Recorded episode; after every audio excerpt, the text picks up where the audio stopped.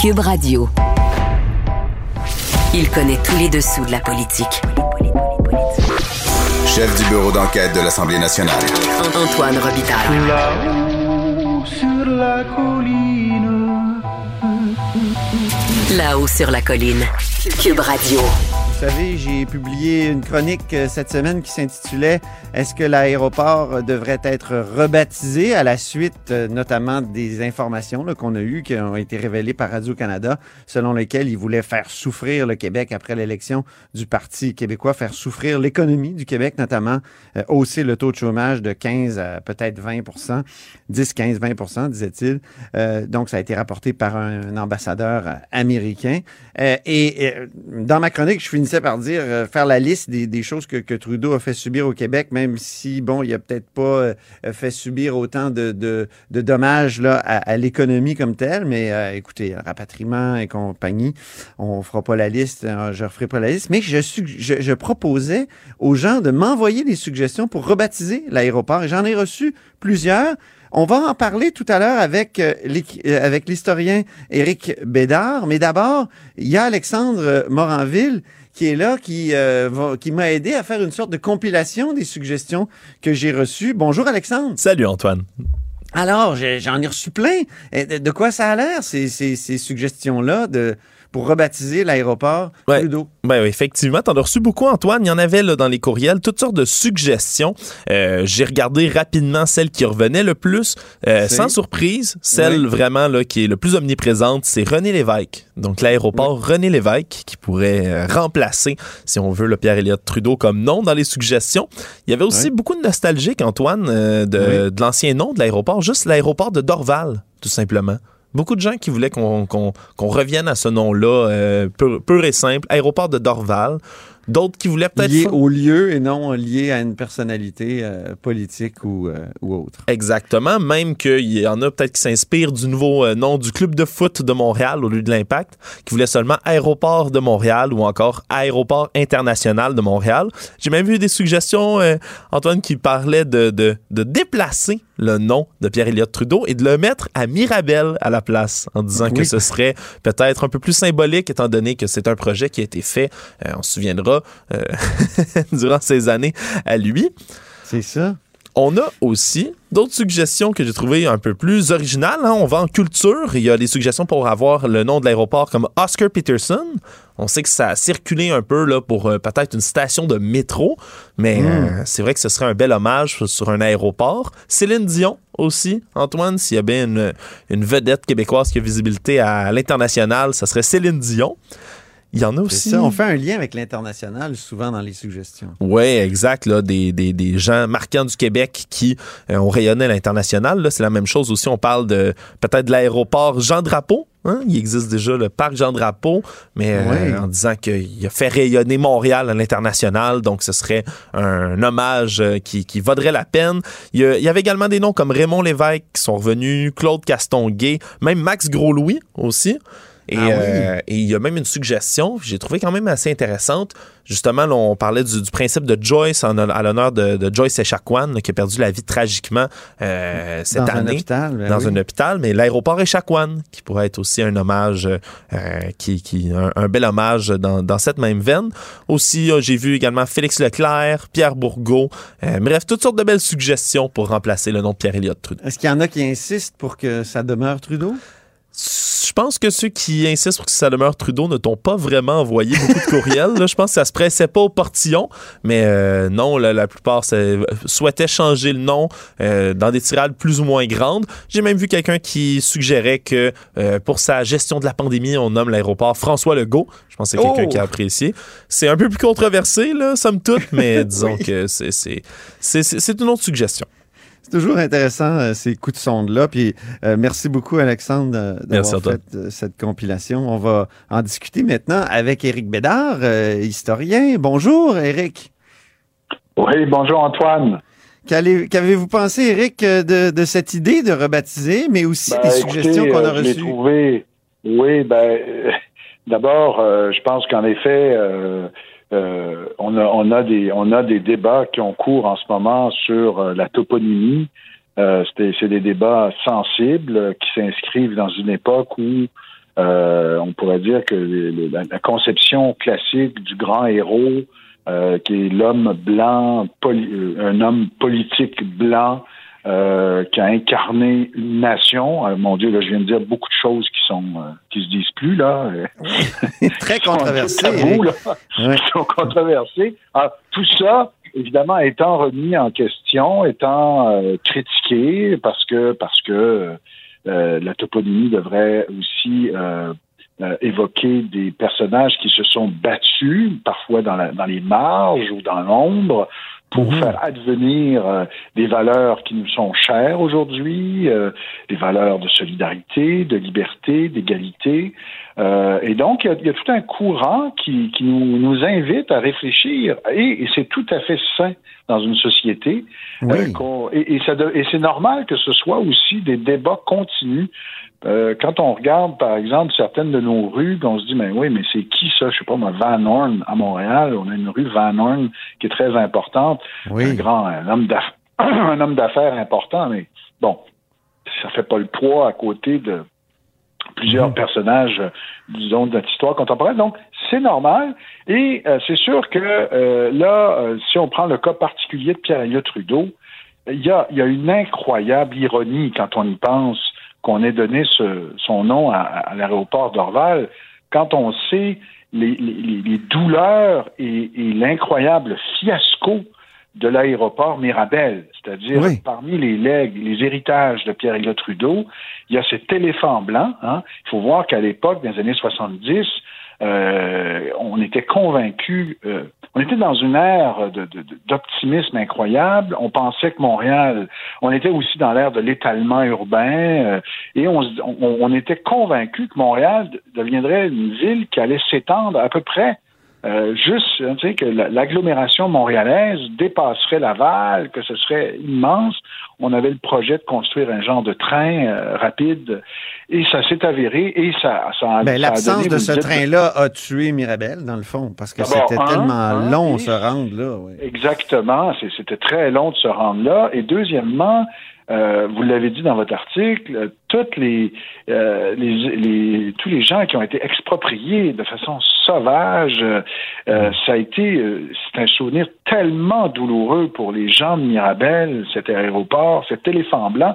Je veux dire, je me mets à leur place là, tout ça pour ça. Tu sais, je, ils ont ils ont vu leurs biens, leur patrimoine, leurs maisons saccagées, détruits. Ils ont hmm. été tassés souvent comme des malfrats. Ils se sont sentis pas écouté. Et tout ça, pourquoi? Pour un aéroport qui ne sert plus du tout à qui, qui est devenu un éléphant blanc, qui, qui, est au milieu de nulle part, qui, sert, oui, à des, des convois, euh, je pense, euh, de commerce, là, mais bon, qui est plus mhm. du tout fréquenté. Ouais. Euh, exactement. Et, et c'est incroyable, comme c'est ironique, qu'on est, dans le fond, dit non, non, non, on va donner l'autre aéroport, celui qui était censé être un petit aéroport qui allait, qui allait disparaître, là, euh, on va donner le nom de, l'aéroport qui est devenu le grand aéroport de Montréal, euh, à Trudeau. Je me souviens que Jean Chrétien, à l'époque, avait justifié ça en disant, écoutez, euh, Pearson a son, son, son aéroport dans la région de Toronto, c'était un Ontarien, ça va de soi. Ben, ce serait normal que Trudeau ait son aéroport à Montréal, sa ville, bon. Mhm. C'est comme ça qu'il avait justifié ça. Mais Pearson était beaucoup plus euh, consensuel, je pense, en Ontario euh, que, Trudeau au Québec. Et surtout après ce qu'on a appris. exactement. Je pense pas que. Je pense pas que. Je pense que Lester B. Pearson, c'est vraiment un homme qui a, qui a cherché à, qui a cherché la conciliation c'était un homme qui était très, je crois, sincère. C'était évidemment, on le sait, un diplomate de carrière et ça s'est reflété quand il est devenu premier ministre. Donc, euh, il était peut-être moins flamboyant que pierre Elliott Trudeau, euh, moins charismatique. Mais euh, quand on revient sur sa vie, on voit qu'il était très sincère dans sa volonté de, de, créer un pays dans lequel les Canadiens français se sentiraient vraiment chez eux. Mhm. Euh, il allait peut-être pas jusqu'aux demandes constitutionnelles des leaders québécois des années 60, mais on sent qu'il, un peu comme Brian Mulroney hein, dans les années 80, c'est ce genre de premier ministre. Exactement, qui a souhaité une vraie réconciliation, un rapprochement, euh, qui, qui, qui, considérait euh, très, tu sais, le caractère binational la, la- la dualité canadienne comme, que- comme quelque chose d'essentiel. Alors, que, là, le parcours a, de euh, Trudeau est marqué par la division, par le rejet de, de la nation québécoise et, et jusque dans la Constitution. Moi, quand j'ai fait cette proposition-là, je sais, il y a des gens euh, que j'ai consultés autour de moi qui m'ont dit, ben voyons, et toi-même, t'es es plutôt réticent à rebaptiser, à déboulonner. Euh, T'arrêtes pas de dire que, bon, ça existe dans l'histoire, donc euh, comment tu peux justifier ça? Puis là, je me disais, ben oui, c'est vrai, mais en même temps... Trudeau, il, il- il a encore des effets aujourd'hui, puis ses mauvaises décisions, puis ses décisions de, de, de, de division ont eu éno- énormément de, de, de- d'effets, et, et- et encore dans la Constitution aujourd'hui. Puis celui euh, qui, qui mène à Ottawa aujourd'hui, il faut le dire, il a le pouvoir grâce à son nom. Donc, euh, ben, évidemment. alors, Évidemment. moi, c'est comme savez, ça que je répondais, mais peut-être que c'est pas des bons arguments. C'est, à des Non, historiens non, comme vous, Eric, à me que- dire si, ça, si Non, c'est valable. Je, je suis tout à fait d'accord avec vos arguments. Euh, deux choses. D'abord, euh, on se souvient du livre de Jean-François Lisée, Le tricheur, hein, parlant de, Oui. évoquant la figure de Robert Bourassa après l'échec du lac Meach, qui laissait croire que peut-être il y aurait un référendum sur la souveraineté, peut-être même la souveraineté, qui, qui a donné des indications, alors qu'on on voit en suivant, en lisant le livre de Lisée, qu'il faisait exactement le contraire, il disait le contraire à ses homologues du Canada anglais, donc il aurait triché. Bon. Mais on peut dire que la carrière de Pierre Trudeau, euh, si on pouvait euh, avoir une biographie ou un portrait, on pourrait aussi l'intituler Le tricheur. Il a Ah triché à, à de nombreuses reprises. Il a triché quand il a dit euh, aux Québécois qu'il y aurait des changements advenant un nom en 1980. Or, euh, il y a eu des changements, mais évidemment, il savait que ce serait pas dans le sens de, de ce qui était souhaité au Québec, mais dans le sens de son de sa vision très centralisatrice et, et, et droit de l'homiste euh, et, et multiculturelle. Euh, il a triché lorsqu'il y a eu le rapatriement de la Constitution canadienne. Ben oui. il a été, il a été de mèche avec des juges qu'il avait nommés, qui évidemment c'est, c'est la prérogative hein, au Canada. C'est, incroyable euh, les pouvoirs du premier ministre de nommer des, des juges de la Cour suprême. Je veux dire, Dont cas, un qui avait été son conseiller constitutionnel, exactement. Betts. Ouais. Euh, il, il a triché comme ça. euh, et là, on, on apprend, on apprend qu'il était prêt à saboter, parce qu'il n'y a pas d'autre mot, euh, à saboter l'économie du Québec, l'économie de, de, de, de de, de l'État fédéré d'où il était issu, l'État du Québec, euh, de même de sa ville, Montréal, qu'il était prêt à saboter. Enfin, il voulait qu'un homme, des hommes d'affaires comme Paul Desmarais, euh, manigance pour saboter l'économie du Québec, euh, pour encore là euh, triompher. Euh, il va, il va au Congrès américain il décrit la souveraineté du Québec comme un potentiel crime contre l'histoire de l'humanité. Donc, c'est quelqu'un qui a euh, et, et- et là, je, je, je pourrais ajouter à ça, son mépris pour euh, euh, le français parlé au Québec. Il disait que c'était du lousy French, que si les immigrés voulaient pas parler français, c'est parce que notre français était mauvais. Donc, une forme de mépris euh, absolu. Euh, alors, on a là un, un- un personnage qui a construit sa carrière sur le fait de mettre les Québécois à leur place. Puis quand je dis les Québécois, c'est pas juste les souverainistes québécois, c'est aussi des gens comme euh, Claude, C'est Claude Ryan, Ryan. ridiculisé C'est ça. absolument avec son livre beige qui voulait justement et une tous les fédéralistes québécois, moi, c'est ça, c'est ça Ouais. que j'ai dit aux gens qui m'ont écrit. J'ai dit, écoutez, là, j'ai dit, il a pas juste méprisé les souverainistes et les Québécois en général, pas il a méprisé les, les fédéralistes québécois qui demandaient justement une fédération plus décentralisée. C'est important, ça. Mais, comme nous le rappelle Mario Dumont, aujourd'hui, euh, Trudeau, il a gagné ses élections. Il a toujours gagné ses élections au Québec. Oui. Donc, ça, Alors, il a ça me il trouble a parce que je me dis, est-ce qu'il faut Oui. justement tricher, mentir, euh, tout ça pour gagner en, en- en politique? Est-ce qu'il faut être un disciple, au fond, de Machiavel? Euh, très intéressant. Je, je, je, je, je sais, je, connais vos origines, Antoine, de professeur de sciences politiques et de, vous avez fait votre maîtrise en sciences. Et je sais que ces questions-là vous intéressent. C'est vrai, c'est intéressant parce que on a, euh, on a par exemple le fameux documentaire de Denis Arcan, Le confort et l'indifférence. Et Denis Arcan, euh, qui est disponible gratuitement sur le site de l'Office national du film. Les gens qui l'ont pas vu doivent absolument voir ça. Et Arcan nous présente justement Trudeau comme un, un, un chef politique euh, héritier de Machiavel, c'est-à-dire la ruse et la force pour arriver à ses fins. Et c'est une conception, dans le fond, euh, très euh, cynique, disons, de la politique. Tout est bon pour gagner.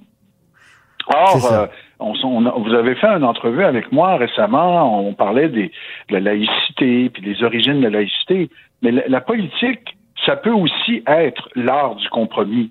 On n'est pas obligé, autrement dit, un bon politique, un, un homme politique marquant, c'est pas juste celui qui a gagné coûte que coûte, quels que soient ses moyens. Moi, personnellement, je n'admire pas ça. Par exemple, c'est un aspect qu'on peut trouver détestable chez un- une figure comme Maurice Duplessis, qui pouvait, à ses heures, être assez cynique euh, pour gagner des votes. Euh, bon, même s'il a remporté des élections, mais euh, un, homme politique qui est marquant, c'est un homme politique qui a tenté de trouver des traits d'union, trou- qui a tenté de réconcilier les gens, de rapprocher les gens. Mais euh, bon, alors on peut dire c'est naïf, c'est euh, Mm. pas comme ça que ça marche, mais euh, je pense que ceux qui nous ont souvent influencés et marqués sont souvent ceux qui ont essayé ça, Mhm. parfois en réussissant, parfois en... Donc, autrement dit, être un Mais est-ce bon- que ça- bon est-ce que- que c'est pas une raison- euh, Ouais. rouler tout le monde dans la farine. Mais oui, est-ce que c'est une raison, cette conception cynique de la politique, pour débaptiser l'aéroport? Et, je- et là, j'aimerais euh, vous rappeler vos propres arguments quand on a parlé de, de, de McDonald's, Eric. Euh, vous disiez, Oui. euh, ces personnages-là qui sont dans l'espace public, qui ont symbolisé des choses, euh, donc, euh, ils sont, ça a été des personnages importants à leur époque. Euh, donc, il me semble qu'il faudrait préserver ce patrimoine-là aussi, disiez-vous. Alors, Oui. est-ce qu'on peut en dire Oui. autant de. Trudeau? Ben, d'abord, je parlais d'une statue. Donc là, on a, on a, on a une espèce de d'héritage euh, architectural ou patrimonial, euh, une place, tout ça. Euh, et ce que j'ai pas aimé avec euh, McDonald's, c'est le côté vandale, c'est le vandalisme, c'est des gens qui décident de se faire justice eux-mêmes. Ah oui, sur l'opportunité ou non de rebaptiser une place ou de changer de nom d'une rue, je pense que j'ai toujours dit que c'était normal que ces débats-là aient lieu. Euh, Ouais. Donc, euh, je, je suis pas, euh, tu sais, comme je- on a on a changé assez rapidement le boulevard Dorchester pour le boulevard René Lévesque à Montréal, euh, et puis Pas moi, dans la euh, partie bon, ouest. oui, oui, exact, exact. Et puis, évidemment, ça s'est fait très vite, peut-être, mais bon, mais, mais ce que je veux dire, c'est que c'est normal qu'il y ait une évolution de la toponymie en fonction de nos valeurs et en fonction de nos... Donc, je ne suis pas fermé à ce que on change la toponymie, les noms, mais dans le cas de Trudeau, en tout cas, euh, moi, euh, oui, euh, je serais pas fermé à ce qu'on ait ce genre de discussion-là. Euh, c'est sûr que si demain matin, bon, le Québec devenait un pays souverain, je pense que ça prendrait pas beaucoup de temps avant que ce nom-là saute. Il y, a des, il y a des gens, il y a des gens qui m'ont écrit pour me dire que si le Québec devient souverain, on devrait rebaptiser Mirabel à l'aéroport Trudeau. ouais, peut-être, peut-être, mais c'est sûr que ça serait pas étonnant que dans une des, un des gestes rapides qui serait qui serait pris, ce serait de, de, il y aurait forcément euh, euh, plein de symboles qui tomberaient ou, il y aurait des nouveaux noms, euh, ce serait normal. Mais dans le contexte actuel, je sais que ça n'arrivera pas, c'est une institution fédérale, hein, ça relève du fédéral, ça n'arrivera Ben oui. pas. Non. Mais, mais c'est sûr que c'est gênant pour plusieurs raisons. Euh, ce personnage-là est extrêmement trouble et euh, n'a pas été, euh, enfin, a, a triché, a, a méprisé les Québécois. Et les Québécois l'ont élu, d'après moi, par un sentiment, euh, un sentiment de solidarité, des fois un peu ethnique. C'est un des nôtres. euh, il parle Ouais. bien, il est bilingue, euh, il paraît bien. Donc, mais c'est pas toujours glorieux. C'est peut-être pas pour les bonnes raisons Voilà. d'a- d'avoir dans les mêmes mouvements des fois eu Trudeau l'évêque. hein, Mais en tout cas. Éric Bédard, ben merci beaucoup d'avoir réfléchi à ces questions-là avec nous. Ben, ça me fait plaisir euh, et Je rappelle- bonne, bonne journée. Je veux rappeler qu'Éric Bédard euh, est un historien. Il est l'auteur, entre autres, de l'histoire pour de- du Québec pour les nuls.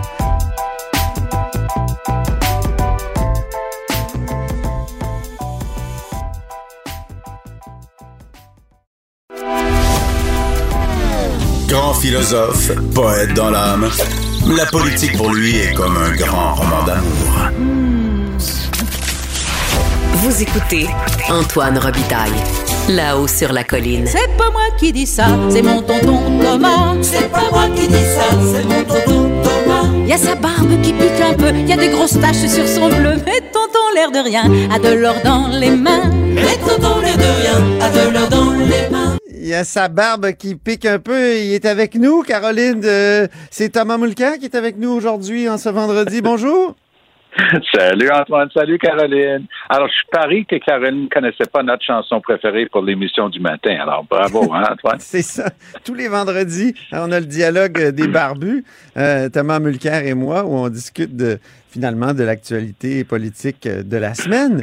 Et euh, ben, on s'est dit, on va l'inviter hein, ce vendredi avec Caroline. Bonjour Caroline. Ah, écoute, je me sens coincée entre deux barbus, moi, là.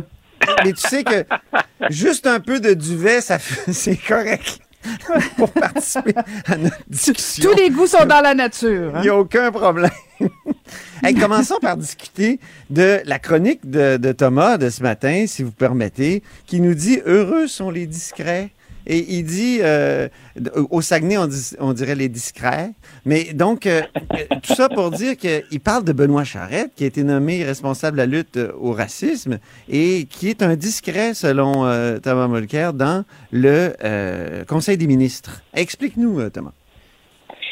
Ben, j'ai donné deux exemples. Hein. J'ai, parlé de Sonia Lebel aussi. Ça, c'est pas quelqu'un euh, qui crie euh, sur tous les toits ses réussites ou ce qu'elle est en train de planifier. Elle est besogneuse, elle s'occupe de ses dossiers qu'elle connaît à fond.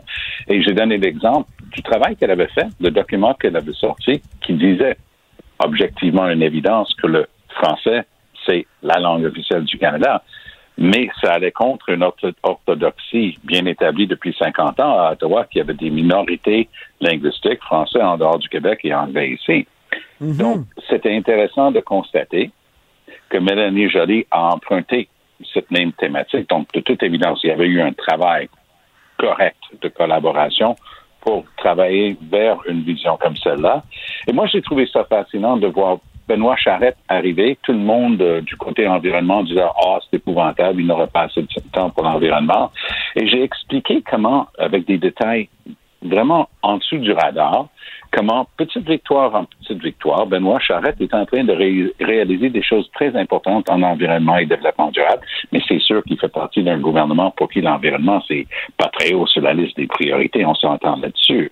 Euh, On ne rencontrerait jamais notre euh, objectif pour réduire les gaz à effet de serre et Dès qu'il y avait un prétexte comme la pandémie, M. Legault a, a voulu prendre la tronçonneuse pour couper plein de lois environnementales. Mais Benoît Charret, c'est ce genre de personne-là qui, patiemment, en background, connaissant le fond de ses dossiers, est capable de faire évoluer. Tout ça en train de fond contre les plaintes de plusieurs que ça n'avait pas de bon sens de nommer un homme blanc comme responsable de la lutte au racisme. Et C'est pas je un très bon disais, argument. Hein? mais donne une, donne une chance au coureur. Ce, ce type-là, par sa propre vie, il, il a donné un, un discours assez émouvant là-dessus.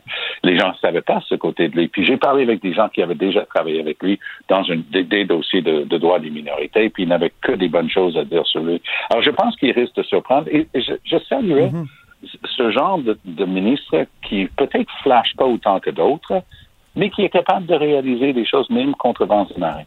Caroline, ce- ce- cet éloge des discrets, là, ça va finalement, ça ajoute de, de l'eau à ton moulin? Parce que toi aussi, tu as accueilli la nomination de Benoît Charette assez positivement, finalement. Après un, Ben, un, un- un premier Après un temps délai de réflexion. plus- Oui, oui, c'est tout à fait. Ben oui, parce qu'en fait, euh, j'étais sensible. Au départ, euh, bon, premièrement, j'ai su ça, euh, genre, il était 6 heures, euh, 7 heures le matin, là. Euh, et, et je me posais la question à savoir comment ça allait être reçu. Moi, personnellement, euh, je, je pouvais penser que c'était une bonne idée, mais je me, je, je me posais la question à savoir, euh, de la perspective de François Legault qui annonce ça. Euh, euh, premièrement, c'est historique. C'est déjà en soi, je pense que collectivement, on aurait dû tous applaudir euh, que François Legault ose euh, nommer un ministre responsable de la lutte au racisme. C'est déjà courageux en soi et audacieux et historique. Mais un coup qu'on s- on- un coup qu'on a dit ça, euh, est-ce que est-ce que les minorités auraient pu dire ben voyons donc, c'est un peu une insulte Benoît Charette? Or la raison de, la, ma- la réflexion que, que j'ai faite durant la journée, c'est que premièrement le discours de Benoît Charette, moi je ne connaissais pas non plus son passé, euh, son, son expérience professionnelle et personnelle, qui à mon avis, en tout cas moi m'a convaincu. Euh, puis puis j'aime assez dire et répéter que que les blancs ont pas le monopole hein, du racisme. Et, et je pense que là on assiste vraiment à, à- à- comment je pourrais dire ça à un virage au Québec sur comment on va pouvoir faire de l'éducation sur le racisme. Et je suis assez d'accord avec euh, avec Thomas que Benoît Charette a, a de grandes qualités. Il est peut-être pas flamboy- flamboyant, pardon, mais il a ses, ses qualités de diplomatie. Euh, il fera pas non plus de gaffe. Il fera pas non plus euh, honte à son premier ministre parce que c'est un dossier, on va convenir ensemble, là, que ça peut vite déraper. Il y a tellement de susceptibilité, de sensibilité. Mais je pense qu'on a choisi euh, l'homme de la situation. Alors oui, je partage, euh, je partage les, les, les commentaires de Thomas Mulcair, ce qui, est, ce qui est plutôt rare à la télévision. Mais on s'entend mieux Ben oui, à vous êtes des- hein? Vous oui, êtes on deux s'entend jouteurs. plus quand on se voit pas finalement. Mais là, je sais pas si vous... Je sais pas si vous allez vous entendre sur Denis Coderre. Lui, c'est un flamboyant, mais il s'est planté hier, non? Il s'est planté. La conclusion d'Antoine Robitaille. Mais en fait, j'ai j'ai hâte de vous ent- j'ai hâte d'entendre Thomas là-dessus parce que oui, effectivement, Denis Coderre hier, il a fait un petit gazouillis, hein, mon oncle 101. Oui. Euh, et il a dit en fait, je pense qu'il était bien intentionné. Il voulait remercier euh, le ministre euh, Dubé. Il voulait aussi dire que ça s'était pas si mal passé et que dans le fond, le cabinet du ministre était venu à, à la rescousse des parents de Denis Coderre. Bon, est-ce que c'était une Il y avait bonne un problème idée? informatique, a-t-il dit. hein? Ah, c'est ça, un problème informatique. Ouais, j'ai eu, moi, donc, le cabinet du premier ministre qui m'a dit ouais, attention, là, on a voulu régler un problème informatique, c'était pas juste pour lui, c'était pour d'autres. euh, Ça Ben, paraissait pas ça. dans le tweet, par exemple. Ben non, puis en fait, tu sais, est-ce que bon, le ministre Dubé a bien répondu, puis je pense que durant la journée, euh, ils répondent à tous, là, pas juste euh, à Denis Coderre et ses parents. Je pense qu'ils ils vont pas selon le nom de la personne, mais en fait. Tout, tout, tout ça pose la question. On peut se poser la question est-ce que Denis Coderre ne s'est pas tiré dans le pied un peu? Parce Ben oui. qu'il est en train de faire la démonstration depuis presque presque quatre ans, trois ans, euh, qu'il a changé, qu'il a entendu, qu'il est moins arrogant, qu'il est plus euh, empathique. Et là, c'est comme s'il voulait dire un peu j'existe, j'existe. Euh, C'était pas nécessaire. Il aurait pu Mm. tout simplement faire un gazouillis en disant euh, félicitations à l'équipe, ça se passe bien. Euh, tu sais, il n'y avait pas Ouais. besoin de, de, de, de se mettre la face dans le Tom- carreau, comme on dit par chez nous. Là. Je me demande comment Exactement Thomas a interprété ce tweet un peu étrange. Je, je suis vraiment d'accord avec ce que Caroline vient de dire. Je, je comprenais Mais pas coudon! pourquoi il l'avait fait quand, La quand je l'ai radio lu la vous, vous première fois. rapproche? Mais je, je ne comprenais pas. Et un peu comme Caroline, je me suis dit, est-ce qu'il voulait parler de lui et qu'on parle de lui ou qu'il se montre bon gars? Mais j'ajouterais un tout petit dé- détail à mon point de vue. Oui, ça fait quatre ans qu'il il a peut-être envie de revenir, mais peu importe le métier, si on ne l'a pas exercé depuis quatre ans, on peut être rouillé. Et je crois que le Denis Coderre d'il y a trois ou quatre ans, ce serait dit, euh, il n'y a, pas que du bon dans cette idée de tweeter ça, parce que les gens peuvent percevoir que. Et je pense que le Denis Coderre d'aujourd'hui n'a pas ces réflexes-là. Donc lui, il a juste vu l'opportunité de parler de lui-même, quoi de mieux, euh, et, et de dire que ça, il avait parlé avec Maude et je sais pas qui d'autre, puis ça, ils ont réglé le problème de sa maman. Mais je fais une radio euh, du côté anglophone le matin, puis on m'avait dit que beaucoup de gens avaient téléphoné pour dire qu'ils n'avaient pas eu cette chance-là de parler avec quelqu'un, même s'ils avaient essayé d'appeler toute la journée hier. Donc, euh, sans présumer de, de ses intentions, l'effet que ça peut avoir, c'est que beaucoup de gens se disent, ben oui, c'est ça. T'es un peu, t'es un peu connu, puis tout d'un coup, euh, tu, tu peux être servi et que j'ai pas eu, à- j'ai pas eu droit à ça. L'effet, l'effet que ça a eu, en tout cas chez moi, ça a été de faire un tweet qui, où, où je disais que euh, donc Denis Coderre voulait le prix euh, Claude Dubois. Je sais pas si vous vous souvenez, Claude Dubois en deux, Oui, oui, je me souviens très bien. la H1N1, il avait voulu passer avant tout le monde. À Saint-Sauveur-des-Monts. Oui, oui, oui. Ouais, ouais, non, c'était pas, pas fort. Mais moi, quand j'ai pas senti ça. Honnêtement, Mais- honnêtement, j'ai, pas senti moi que c'était. euh, euh, Puis pour connaître Denis Coderre, là, c'est, c'est, c'est- moi, je, je- pense pas que son intention était de dire euh, j'ai eu Non. une faveur. Je pense qu'elle était sincère de dire euh, Ouais. parce qu'on voyait plein de tweets ouais, de certains journalistes qui disaient que ça va tout croche, ça va tout croche. Moi, je pense qu'il voulait dire euh, il y a des bonnes affaires qui se passent aussi, mais c'était pas nécessaire de dire que, que lui-même en était comme bénéficiaire. C'est là où je pense qu'il que s'est le- desservi le lui-même. monde a, a- le monde a les nerfs à fleur de peau avec tout ce qui peut sentir Ouais. privilège ou accès privilégié. Je m'explique. Ben oui. Ce matin, il y a un article dans le Wall Street Journal sur un gars qui s'appelle Mark, Mark, son prénom et son nom de famille, c'est Machin. M-A-C-H-I-N. Peut-être Machin Ah bon? parce qu'il est anglais d'Angleterre, médecin de son plus pur état. Et il est le président du Fonds d'investissement des pensions du Canada. 5 milliards de dollars dans un pot. Il est président de ça. Et voilà qu'on a appris dans le Wall Street Journal ce matin qu'il serait allé en, en Émirats arabes unis pour, pour se procurer euh, l'inoculation par Pfizer parce que Ouais. dans les, le- les Émirats, on utilise surtout le, le vaccin chinois, mais ils ont des doses qu'on peut se procurer de Pfizer. Donc, il est allé là-bas avec euh, son partenaire ou sa partenaire, c'est c'est écrit juste partner en anglais, et il, il a eu accès à ça, puis il attendait pour sa deuxième dose avant de revenir au Canada. Il y a eu un, un- un écrit par le ministère des Finances disant on essaie de dire à tout le monde de ne pas voyager sans raison. Et on n'était absolument pas au courant de, de ce voyage-là, même si c'est un, un- un endroit qui est supposé d'être autonome du gouvernement comme la Caisse de dépôt, c'est eux qui vont quand même avoir des réponses à donner politiquement. Alors, j'ai bien hâte de savoir Mhm. si Marc Ouais. Machin a, a encore ce job mais qu'il revienne au Canada parce qu'ils ont pris la peine dans le Wall Street Journal. Puis ça, on parle pas du blog de quelqu'un dans son sous-sol, on parle du Wall Street Journal. Ouais, Alors, ouais. ils ont pris la peine de montrer quelques-uns des investissements de notre pension, votre, votre pension à vous et à moi, en- aux euh, Émirats arabes unis. Et oh boy, on a-tu de l'argent investi là-bas? Alors, ça sent ça. Ça Ah sent oui. que, bon voilà, je, je vais à l'autre bout du monde. Le gars a 56 ans, donc il est assez loin sur la liste des gens qui vont recevoir le vaccin. Et euh, il, il s'est organisé pour aller jus- jusqu'à l'autre bout du monde. J'ai bien hâte de savoir Ça- les détails ça. A peut-être donné moi, des idées à Ted Cruz euh, au Texas, euh, tout ça. de voyager. Pauvre, pauvre Ted Cruz. C'est M. Alena. Il va être responsable de l'Alena dorénavant parce que Ouais. voyage au Mexique quand il faut pas. Il est sénateur au Texas et comme tu le sais, il est Il né à Canadien. Calgary en Alberta. Alors, Ah oui. ouais. Hey, parlons de. Dominique Anglade qui veut publier un livre. Caroline? Ben oui. Ben oui, on apprend ça, effectivement. euh, il sera publié le 31 mars prochain. Elle a, diffusé euh, la pochette de son livre qui sera publié chez Libre Expression. Donc, euh, une préface de Régine Chassagne hein, d'Arcade Fire. Donc, c'est pas, c'est pas une biographie, c'est pas nécessairement, et elle précise une plateforme électorale. C'est ce Québec qui m'habite. Donc, c'est un peu les anecdotes, bien sûr, de sa vie, de son parcours.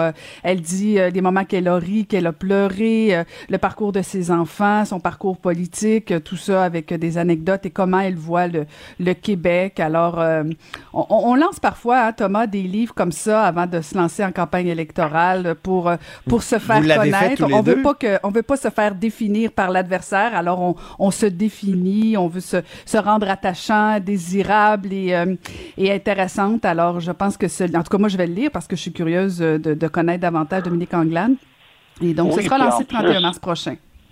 En plus, c'est pas quelqu'un qui a un- une si longue feuille de route en politique et que, justement, que Justine Chassagne, qui est une amie à elle, moi, j'ai eu à écrire euh, sur Dominique Anglade à quelques reprises et j'ai même pris contact, par pur hasard, je les connaissais, avec sa famille d'Anglade en France, parce qu'il y a toute une historique de avant la Révolution, parce que rappelons que la Haïti est le seul pays où les esclaves ont fait une révolte qui a réussi contre euh, leur maître coloni- colonialiste. Donc, elle a de la famille encore en France, qui est une assez grande famille, mais qui est revenue ici et se sont reconnectés deux siècles plus tard. Ils se sont connus. Mm. C'est- passionnant Ah oui. comme histoire. Et oui, oui, vraiment intéressant. Et, et donc, c'est quelqu'un qui a un background extraordinaire. C'est la première femme euh, de- issue des minorités visibles à présider un, un parti politique au Canada. Il y a maintenant aussi Annemie Paul du Parti vert au fédéral, mais c'est quand même quelqu'un avec un riche bagage intellectuel, culturel. Elle a voyagé avec ses parents, qui, rappelons-le, sont morts tous les deux dans le terrible tremblement de terre il y a une dizaine d'années en, en Jamaïque, pardon, en, en Haïti, excusez-moi. Mais en plus, elle a vécu là-bas pendant plusieurs années, mais elle est revenue pour, pour faire ses études ici. Elle est ingénieure, elle est MBA, elle a fait du consulting avec les plus grandes entreprises. C'est quelqu'un d'archi respecté euh, dans le, le milieu des affaires. Donc, il y a quelque chose d'incroyablement injuste vis-à-vis les Aaron O'Toole et Dominique Anglade de ce monde avec la pandémie. C'est-à-dire que Justin Trudeau a juste à claquer les doigts. Il se met devant son Rideau Cottage, puis chaque caméra du- d'un océan à l'autre est là devant lui, puis personne lui, personne lui, lui cause vraiment des torts avec des questions vraiment cinglantes. Ah, ouais. On va se le Ouais. dire. Eh, mais- Et euh, idem, Oui. Non, mais, idem, en- Antoine, euh, c'est ça. ouais, mais Thomas, à l'inverse, à l'inverse, t'as raison, là, il y a une visibilité extraordinaire, euh, les chefs de parti, les premiers ministres, euh, contrairement aux chefs de parti, pardon, Euh, mais en même temps, la responsabilité, le poids, je veux dire, ça peut vite déraper, on l'a vu, là, Justin Trudeau qui est pas capable de livrer des vaccins dans les dernières semaines, euh, ça peut vite, euh, ça peut vite chuter, là, la, la popularité, donc euh, il y a aussi l'effet contraire que comme chef d'opposition, tu peux en profiter euh, dès que ça va mal, donc euh, je je suis pas tout à fait d'accord de dire que, que, que c'est, c'est, ils l'ont difficile. Mais il y a quand même une chose que je remarque depuis deux, trois semaines, et avec M. Legault et avec M. Trudeau. M. Legault, il va avoir le euh, il a tout le monde devant lui, une tribune extraordinaire. Puis là, il se lance. Il, il se lance dans une révision de ses réussites depuis qu'il est premier ministre. Il commence à faire de la politique purement partisane et personne n'est là pour l'arrêter. Et, ou, ou dire, ben, on va donner du temps égal aux autres. Et j'ai vu la même chose cette semaine avec M. Trudeau. Il a fait une tellement longue conférence de presse en début de semaine. Et il dit, ah oui, puis une telle euh, du Rouge et Or, elle joue à l'Université Laval. Elle m'a écrit pour me dire telle affaire. Donc, ce genre d'anecdote pour essayer de l'humaniser, montrer son intérêt et connecter avec les électeurs à Québec. On oui. C'est- c'est malaisant qu'il Mhm. n'y a pas plus d'égalité pour les autres chefs de parti. Moi, je pense que c'est notre devoir à tous de commencer à justement donner la possibilité d'être entendu. Pas besoin d'être d'accord avec la politique ni de Dominique Anglade ni d'Aaron O'Toole, mais on est obligé, je crois, d'essayer de niveler euh, cette approche pour que tout le monde ait, ait droit de citer dans ses Donc- débats politiques, finalement. Tous les chefs d'opposition devraient publier des livres. Ça pourrait Ah. s'appeler, ça pourrait bon, s'appeler Le courage de ses convictions. Ben Ou oui. se mais faire tu sais, entendre. Moi, j'étais, C'est le titre de vos livres.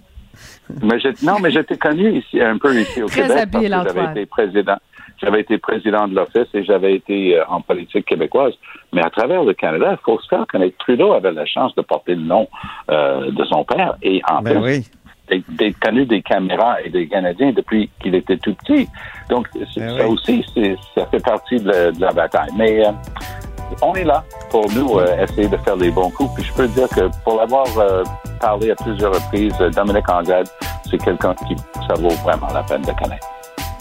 Ben, bonne fin de semaine à vous deux. Hey, merci, oui, aussi. Bye Caroline, bye Antoine. Bye, Thomas. On se ben, reparle la semaine prochaine euh, à d'autres micros. Salut! Yes, bye bye.